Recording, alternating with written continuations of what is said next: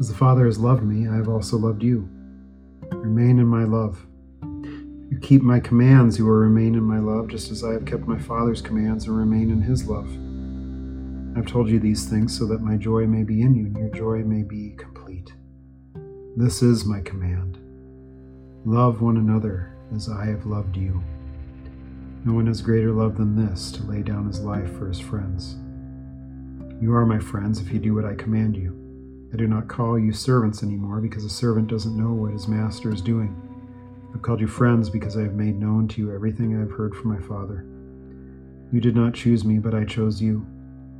I appointed you to go and produce fruit, and that your fruit should remain, so that whatever you ask the Father in my name, he will give you. This is what I command you love one another.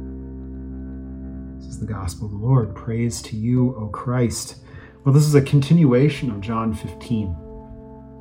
And remember, yesterday we were looking at 1 John 5, and we're talking about the command of God being trust. And now here we, we apparently get another command, this, this one to love one another.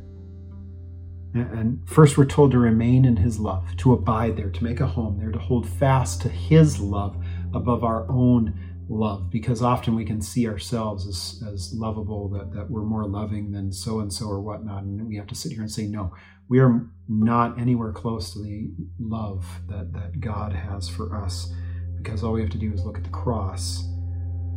And it says if you keep my commands if you guard them if you hold them fast you will remain in my love just as i have kept my father's commands and remain in his love.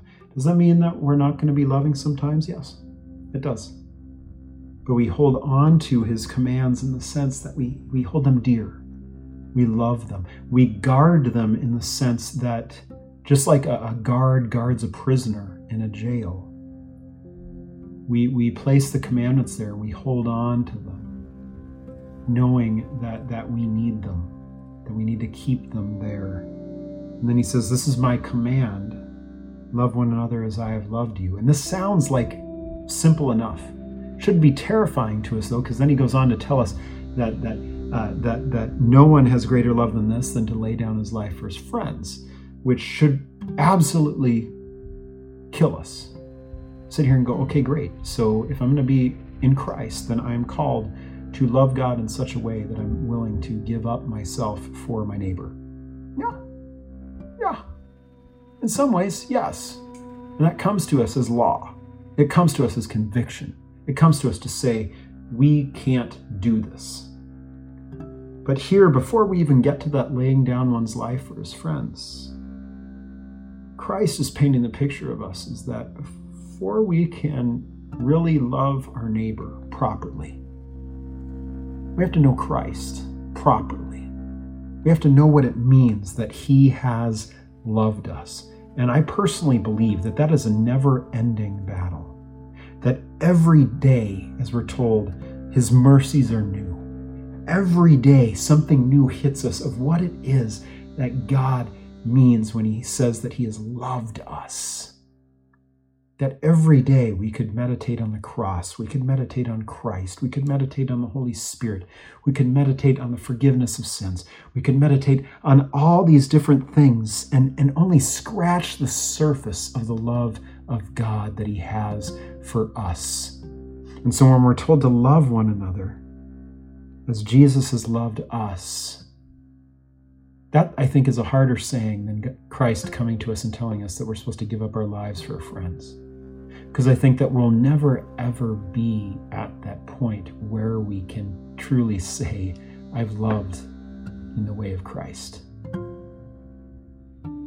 And then I love the uh, I love verse 16. After he gets done talking about how we're friends rather than, than slaves or servants, he says, You did not choose me, but I chose you. This goes along with that electing work of God, this understanding that God's working in you, his bringing to faith is something that he does upon you. And it's about his decision, his choice, his judgment upon you.